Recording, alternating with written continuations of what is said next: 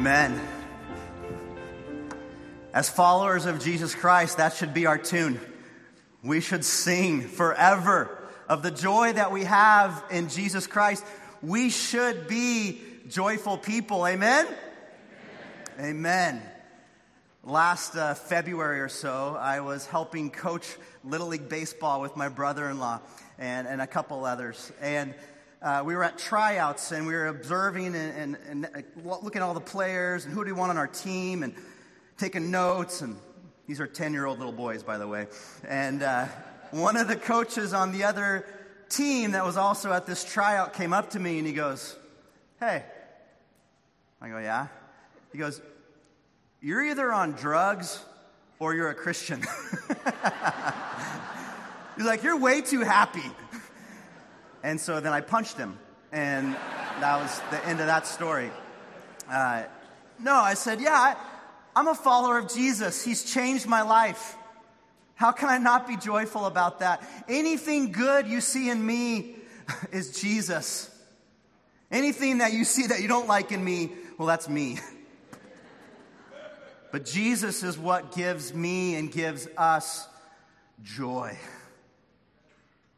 There's an obstacle, though, to living in that joy every day, and that is fear. And as Eric touched on, each of these Sundays of Advent, we're talking about giving up something at Christmas and then leaning into a virtue of Christ. Today, it's giving up fear this Christmas and clinging to Jesus for joy. My prayers and my 20 minutes or so with you is that you'll completely let go of all your fears and walk out of here completely joyful, right? Well, it's, it's a process. The Spirit of God, though, is working in each of us. And I pray that your journey of giving up fear, clinging to Jesus for joy, will continue here today. And so, with that in mind, turn your Bibles to Luke chapter 2. We're going to hone in on the story of the shepherds, a story that many of you have heard before. You're going to hear a few new insights today as we look at giving up fear, cleaning, looking celebrating the joy that we have in Jesus. Luke chapter 2, dive a couple verses in to verse 8.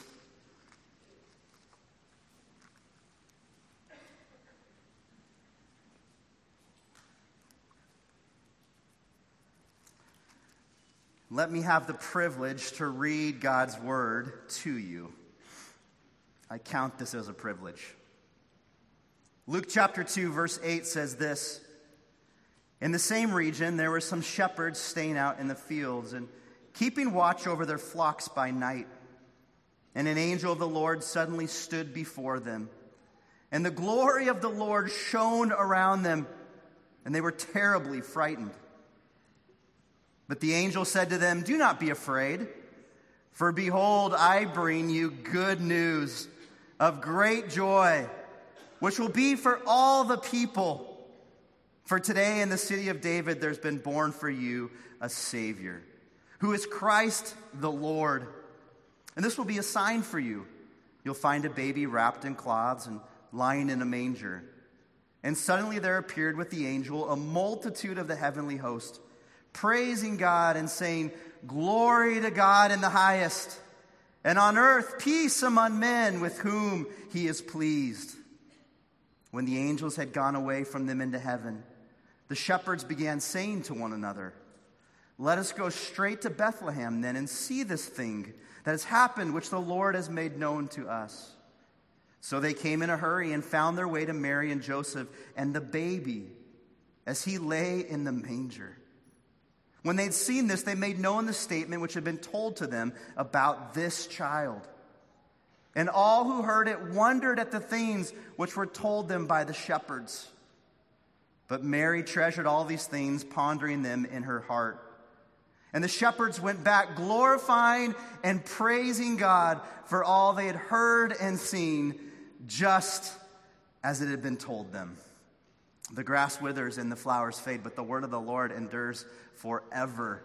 And so, as we look at this first Christmas, now a couple thousand Christmases later, the truth of this passage is still true for us here today. as we see the shepherds transform from giving up fear to embracing joy. Look at verse 9 a little bit more carefully here of chapter 2 of Luke. It says, An angel of the Lord suddenly stood before them. You get what's happening here. An angel of the Lord standing before these shepherds. The glory of the Lord shone around them, and they were terribly frightened. I think that's an understatement, that idea of being terribly frightened. They were probably physically having a reaction to having this angel standing in front of them. They probably, most likely, physically were shaking. They were so afraid that they, they, couldn't even get any words out of their mouth. They probably were covering themselves to protect themselves from, from being struck down. I'm, I'm picturing in my own mind one of those roly poly bugs that when you're a kid you touch and they fold into a ball. I mean, the shepherds here are terrified. They think they're going to die. Can you relate? Have you ever been in a situation where you literally were shaking physically? You couldn't get any words out. You were cowered in fear. We live in a world, a culture of fear. I don't have to convince anyone of, of us of that. We, we know it. We have our own fears. Google actually uh, did a little research on the most searched for phobias in 2018 so far. Which, just a little side note, you know Google is tracking and recording every single thing that you search, okay? And so, so far in 2018, according to their research, the most searched for phobias by state include the fear of spiders in Washington and Oregon. So I don't know what's happened if you ever lived in Washington or Oregon, but there must be a lot of spiders up there. It's the most searched for phobia. Um, let's see, over here in Arkansas, it's the fear of thunder. If you've ever been in the South in August, maybe you understand why that would be a searched for phobia. A couple other states, it's the fear of needles. How many of you have the fear of needles? Can I get some brothers and sisters to agree with me? Amen. I had three shots on Tuesday as I prepared to go to Africa in January. And you guys, I was trying to be so tough. But I know that the little nurse's assistant was reading me like a book when she's like, next. I'm like, thank you. My voice was cracking and got through it. Passed out twice. But um, interestingly, in California, you know what the most searched for phobia is so far in 2018? I don't know. I didn't identify with this. Maybe you do, but it's the fear of success. Interesting, huh? Anyway, in Texas, they couldn't come up with one because there's so many phobias that are searched for in Texas. So it's just the fear of everything. That's what they put on there. So if you move to Texas, just everyone's scared. Be careful. Reminds me of um, what every preschooler in the world is fearful of, and that is the mall Santa. every preschooler has to go through this weird rite of passage in our country where their parents drag them to go see Santa and they have reactions like this. I mean, why are we doing this in 2018 to our poor little kids? I mean, this just seems brutal that they have to be subjected to this in their lives. Why? Let's stop this. Any of you that are having new kids, stop. Let's end the mall Santa. I mean, look at this poor little girl. This is terrible just crying out for anyone to rescue her. we live in a fearful world. It really it, it starts back in the beginning of the Bible, doesn't it? Genesis chapter 3. Adam and Eve eat from the one tree they're not supposed to eat from. They do their own thing rather than God's thing. And then they go in their sin and hide in shame and fear from God. Right there in Genesis 3, our biggest fear is sinful people facing a holy God. And we hide in that. And ever since Genesis 3, we've just lived as people, humanity, in fear. Part of that has to do with the fact that there's a lack of good shepherds. Ezekiel 34 talks about that. Uh, I look over the entire nation of Israel, and there's no shepherds. There's no shepherds that are looking after the flock like they should. And so the sheep walk in fear. in the life of Luke 2 shepherds. They lived in a fearful world. Thinking through Luke 2 and what they experienced, I also think of King David. King David was a shepherd, if you remember. And in the book of 1 Samuel, uh, they talk about David being the youngest son of Jesse, and therefore he was the one that was selected to go care for the sheep out in the field. So this was often a job that was given to the youngest boy in a family, not much bigger than the sheep that he was tending.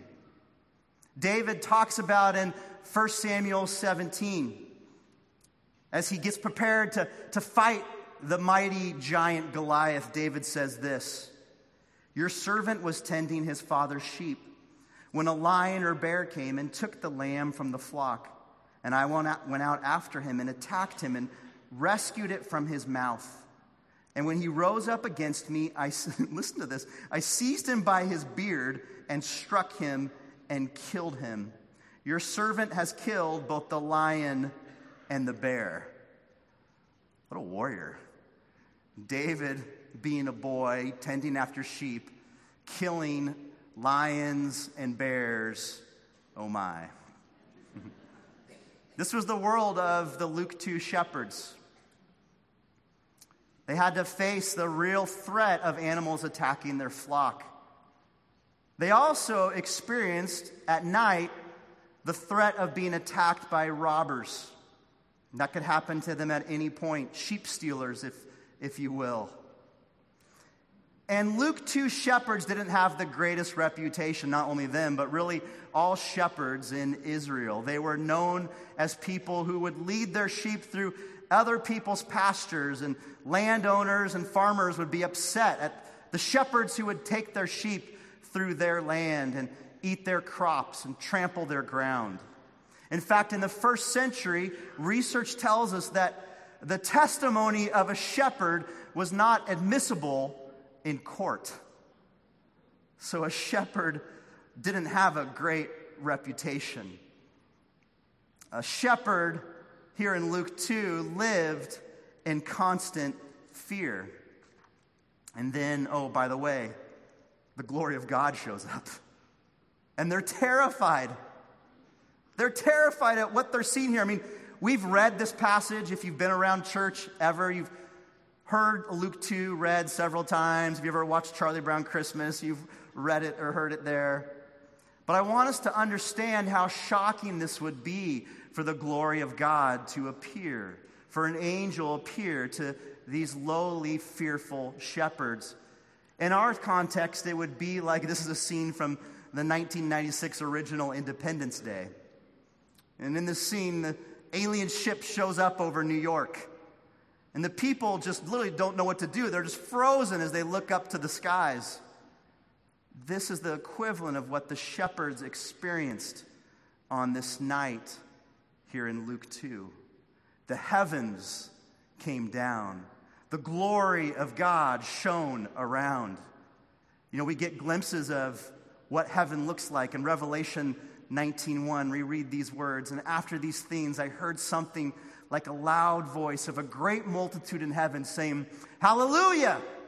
Salvation and glory and the Greek words doxa there. And power belong to our God. So this is happening in eternity past in the present and even in eternity future this is the reality of heaven, and heaven came down in this moment. The glory of God shone around to these lowly shepherds in fields tending to their sheep. And they were struck with fear. But I'm curious, trying to look at the humanity of these guys and not just read them on a piece of paper. What changed in their lives? Because look at verse 20 again. In verse 20, now we read in Luke 2 that the shepherds went back glorifying and praising God for all they had heard and seen, just as has been told them. So they went from verse 9, from being terribly frightened, to verse 20, glorifying and praising God. If you think about it, they were our first Christmas worship leaders. Before Amy Grant, before Bing Crosby, before Josh Groban, before Spotify or Pandora, we had these shepherds singing the first songs of Christmas as they glorified and praised God. At this moment in verse 20, they're probably understanding that they're joining the chorus of heaven.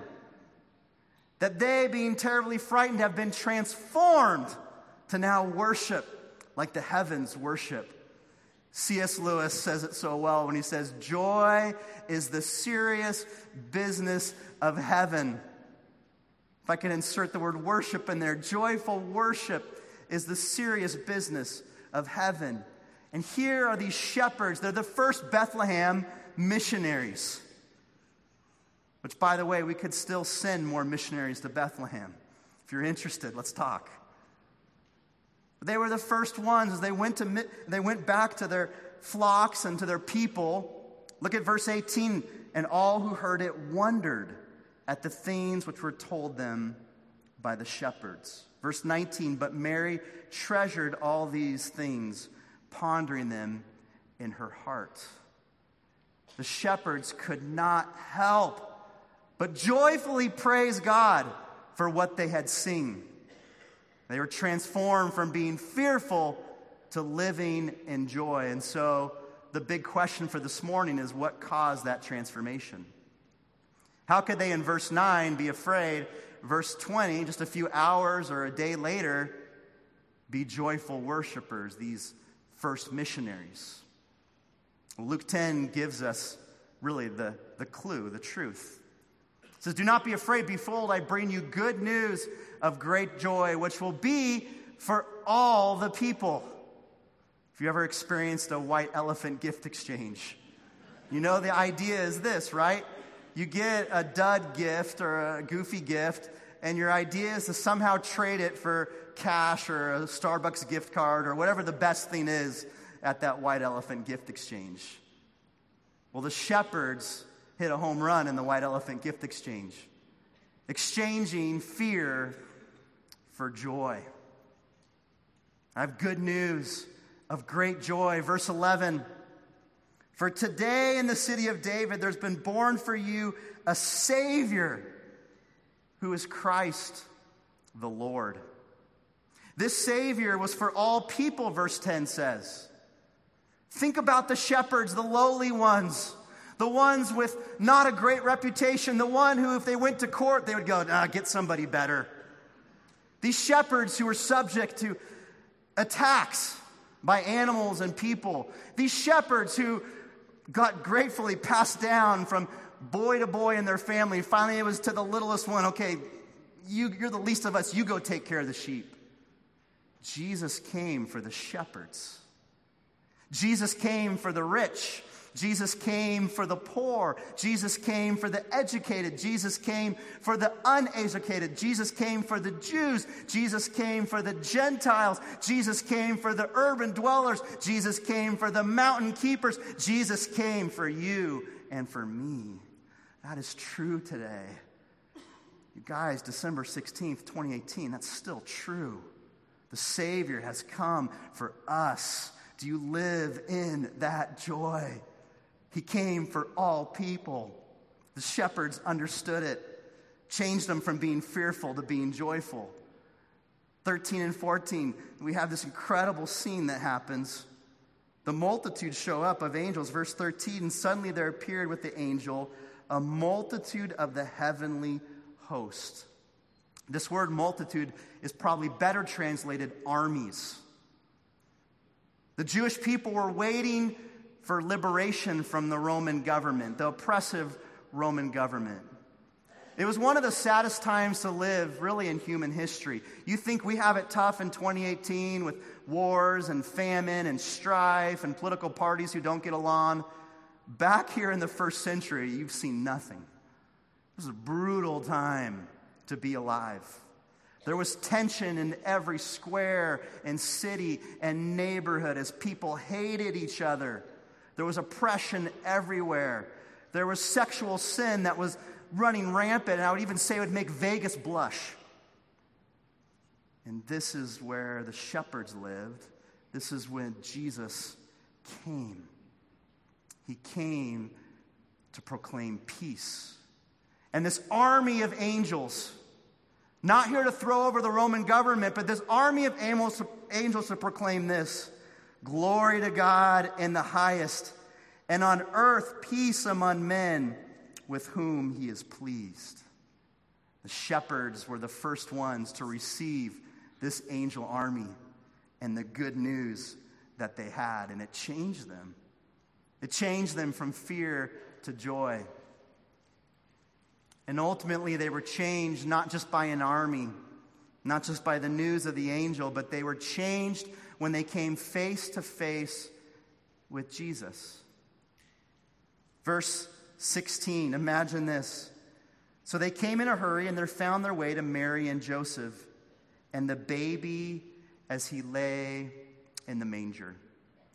I know we've heard this many times. Jesus really came into our world, and he really came in the form of a little baby, a helpless babe. Jesus humbled himself, not only to go to the cross, but also to come into our world in the lowest of human forms. And the shepherds got to gaze on Jesus here on this first Christmas, laying in the manger, helpless, but the hopeful one. And it completely changed them. When were you changed by Jesus? Have you had a face to face interaction with Jesus? Maybe not physically, maybe not Jesus appeared to you, maybe not visited Jesus like this, but Jesus has come to you, and the reality and truth of Jesus has been made real to you. And by faith, you've placed your trust in Him to be the Savior, the forgiver of your sins, the Lord, the leader of your life. When did that happen for you? I know there's some in here who that hasn't happened for yet. If you were to be asked today, do you know Jesus? You would say, well, what do you mean? Do you know, have you placed your faith in Jesus Christ? Are you confident that your sins are forgiven once and for all? I don't know. I mean, I try to live the best way I can live. I'm here, aren't I? Let today be the day you trust Jesus to be the Savior, the leader, the Lord of your life, the forgiver of your sins, not just for today, but for eternity. That can happen today. I'll talk about that more in a minute. But I want to take a bit of a detour, and I want us to think through the idea of happiness and then compare it to what biblical joy is, because there is a little bit of a difference. Charlie Brown says it so well. I think I'm afraid to be happy because when I get too happy, something always bad happens. Something bad always happens. Don't you feel like that? Marie and I talk about that. My wife Marie and I are like, man, life is going well right now. When's something bad going to happen? You know? Part of it's human nature. We observe that, yeah, hard things happen. It rains on the righteous and unrighteous alike, Job says. But I want us to understand that happiness and joy are different. Now, happiness can be a subset of joy, but joy goes much deeper than happiness. Happiness is based on circumstances. It's based on, did you have a good day today? Yes, therefore I'm happy. Does your spouse treat you how you want to be treated? Yes, therefore this marriage is a happy one. Did the Rams win today? Yes, therefore I am happy. Happiness is based on circumstances. And circumstances change from day to day. Joy is rooted in something much deeper. In fact, James says something really startling. In James chapter 1, we read that actually joy can be found not just when things go well for us, but actually when things are really difficult. James chapter 1, verse 2 for 4 says this Consider it all joy, my brothers, when you encounter various trials, knowing that the testing of your faith produces endurance. And let endurance have its perfect result so that you may be perfect and complete, lacking in nothing. You see, joy goes beyond circumstances. Joy actually, if I can say it, thrives when things are hard. because in those moments we cling to Jesus. There is a region of the world that I've just read about, and it's in uh, Peru. And it's this little spot that it's sunny 365 days a year. And I've read that, I've never been there, but I've read that in the morning, the sun comes over the eastern mountains and it's majestic. And the sun is over this region all day, and then at night, the sunsets in this place are incredible. They would be, if I could make up a term, Instagrammable. it's just a sun filled place. Every day it's sunny here. And you'd expect this to be paradise. You'd expect this little spot in Peru to be beautiful, but instead it's barren and nothing grows there. Because life isn't meant to always be sunny. Our best, as James says, growth happens when life is difficult. And that's when we can find true Christian joy. This Christmas, you may have things that are not according to your script of how you wanted or hoped things would be this Christmas. And it'd be easy to say, oh, I'm just not happy. This isn't a joyful season for me. And yet, Christian joy goes so much deeper than what's happening in our lives. This is Sierra Sidewinder. It's a ride at Knott's Berry Farm. My son, uh, one of my sons, Seth, who is in first grade, and I got in line for this ride a couple Fridays ago. And Seth and I were talking really big about Sierra Sidewinder in the parking lot. We were talking really brave as we walked up to the ride, like, this is going to be awesome. We're going to conquer this ride, no problem. And then we started going through the cattle crawls of, of Knott's Berry Farms line. And we started getting closer and they allow you to actually, in this line, be over, under the, the ride, and you can see it fly past you, and the wind almost knocks you over. And suddenly, Seth, first grade, just starts kind of holding on to my leg. and he starts holding on tighter. And he's getting a little taller. It's kind of awkward. And so I'm just kind of like going like this as he's like leaning, literally holding on to me. And we're starting to go up the stairs, and I'm like, buddy, it's okay. We can do this. We're going to do this together. Sierra Sidewinder, you and I, let's do this. We got this. We're going to dominate it. It's like, okay. And we get up to the platform, and it's the part where they start saying, How many in your party? Three, four, two, one? That's strange. A two, okay. Um, and he's holding on to me tighter and tighter, like tight as he can get. I'm like, We can do this. We can do this. Come on. I'm happy to say that Seth dominated Sierra Sidewinder. as much as you can dominate something when you're strapped in and letting it go for you. But, but there was something as like a father that was beautiful in that moment for me. Seth may have been kind of ashamed, like, oh, in my fear, I'm, I'm showing my weakness by holding on to my dad. But in my moment, that was the best part of the day, was having my son cling to me. There was an intimate moment where buddy, we got this. We're in this together. I wonder if that is how the Lord looks at us and our fears. We're always going to have fears. You're not going to walk out of here today and be like, well, fear's off my list. There's always going to be something else. But in those moments, can we cling to God? Can Jesus be our Savior? Where we hold on to Him and say, Help me. I need you. Be my Savior. Give me a deep and profound, not happiness, give me joy in being near you. That's our prayer. We've experienced something in the life of our church this week you may not be aware of, but there was a tragedy that happened to one of our worship leaders here, Josh Wathen. Josh has had the highest of highs and the lowest of lows all in the last two weeks, but Josh married Hannah. And she's beautiful, and they had this beautiful wedding at the uh, Orange Women's Club uh, off of uh, Orange Circle a couple weeks ago. And here's a picture of them. I don't know if you can see it uh, on their wedding day. And Josh looked great, Hannah looked great, the family looked great. It was wonderful. And then this last Monday, Josh and Hannah on their honeymoon, they were on a cruise, got a phone call that Josh's dad in this picture had suddenly died. This is just a couple weeks ago here in Orange, and they get this phone call on the cruise ship that your dad's gone to be with Jesus. Highest of highs in their lives and the, the lowest of lows.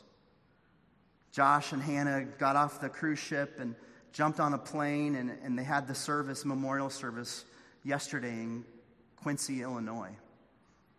And I want you just invite you, Josh. Today was going to be the day that he was going to be back here. We are going to celebrate, like, you're married. He was going to lead us in worship. But instead, he's wrapped his arms around his grieving family and grieving himself. But Josh will be back here on this platform leading us in worship. How can he possibly do that? How can he possibly stand up here and with any integrity lead us in worship himself? Well, it's because of the truth that joy isn't based on our circumstance, but it's based on a person.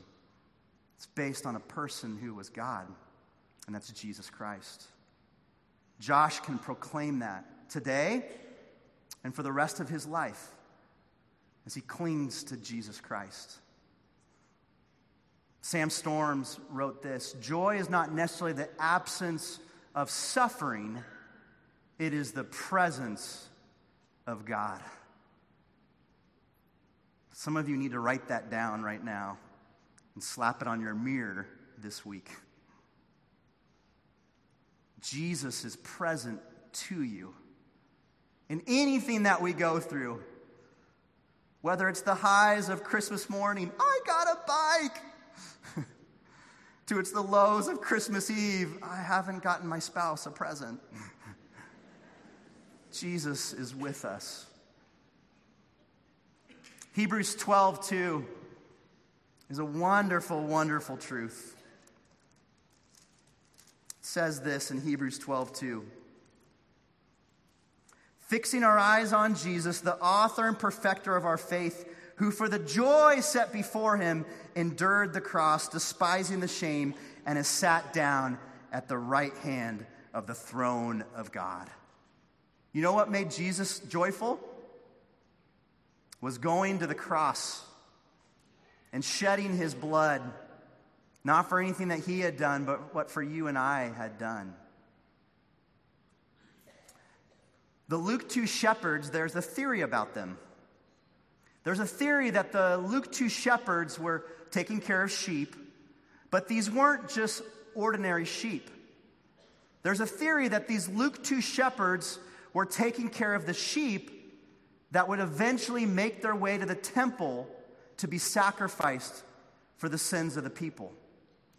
That they were caring for special sheep, sheep that would be led to the slaughter to atone for the sins of a nation. It's a theory about these Luke 2 sh- shepherds. With that in mind, it's interesting that the angel and the multitude army of angels would appear to these shepherds and say, There's one that's to come. Because Jesus, as Isaiah 53 says, went to the cross, went and shed his blood for our sins.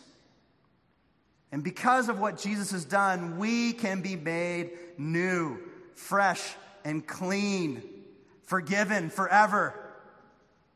That's the deep, deep joy that we have in our Savior. So here's what I want us to do to respond. One is we're going to have communion available throughout the room. And during our next two songs of worship, I invite you to get up and partake in the communion, the bread and the juice, remembering that Jesus really did what was said he was going to do going to the cross, dying on the cross, but oh, wait, and then rising again, conquering death, overcoming sin. The tables are to remind you of that. There's also going to be people up on both sides of the platform that would love to pray. If you would love someone to pray with you and go, I need the deep, deep joy that comes in knowing Jesus, I invite you to grab someone and pray with them here today. And if you're not a believer in Christ, I'm going to ask you to simply pray with me this prayer. So let's all pray together now. Heavenly Father, I know that I can't do this on my own. I can't clean up my own life, my own act on my own. God, I've been searching for happiness and I just can't find what I'm wanting and, and needing. In this moment, I acknowledge that you, Jesus, came into this world. You lived the life that I couldn't live. You died for my sins on the cross. You rose again, and I believe that you've conquered death and overcome sin.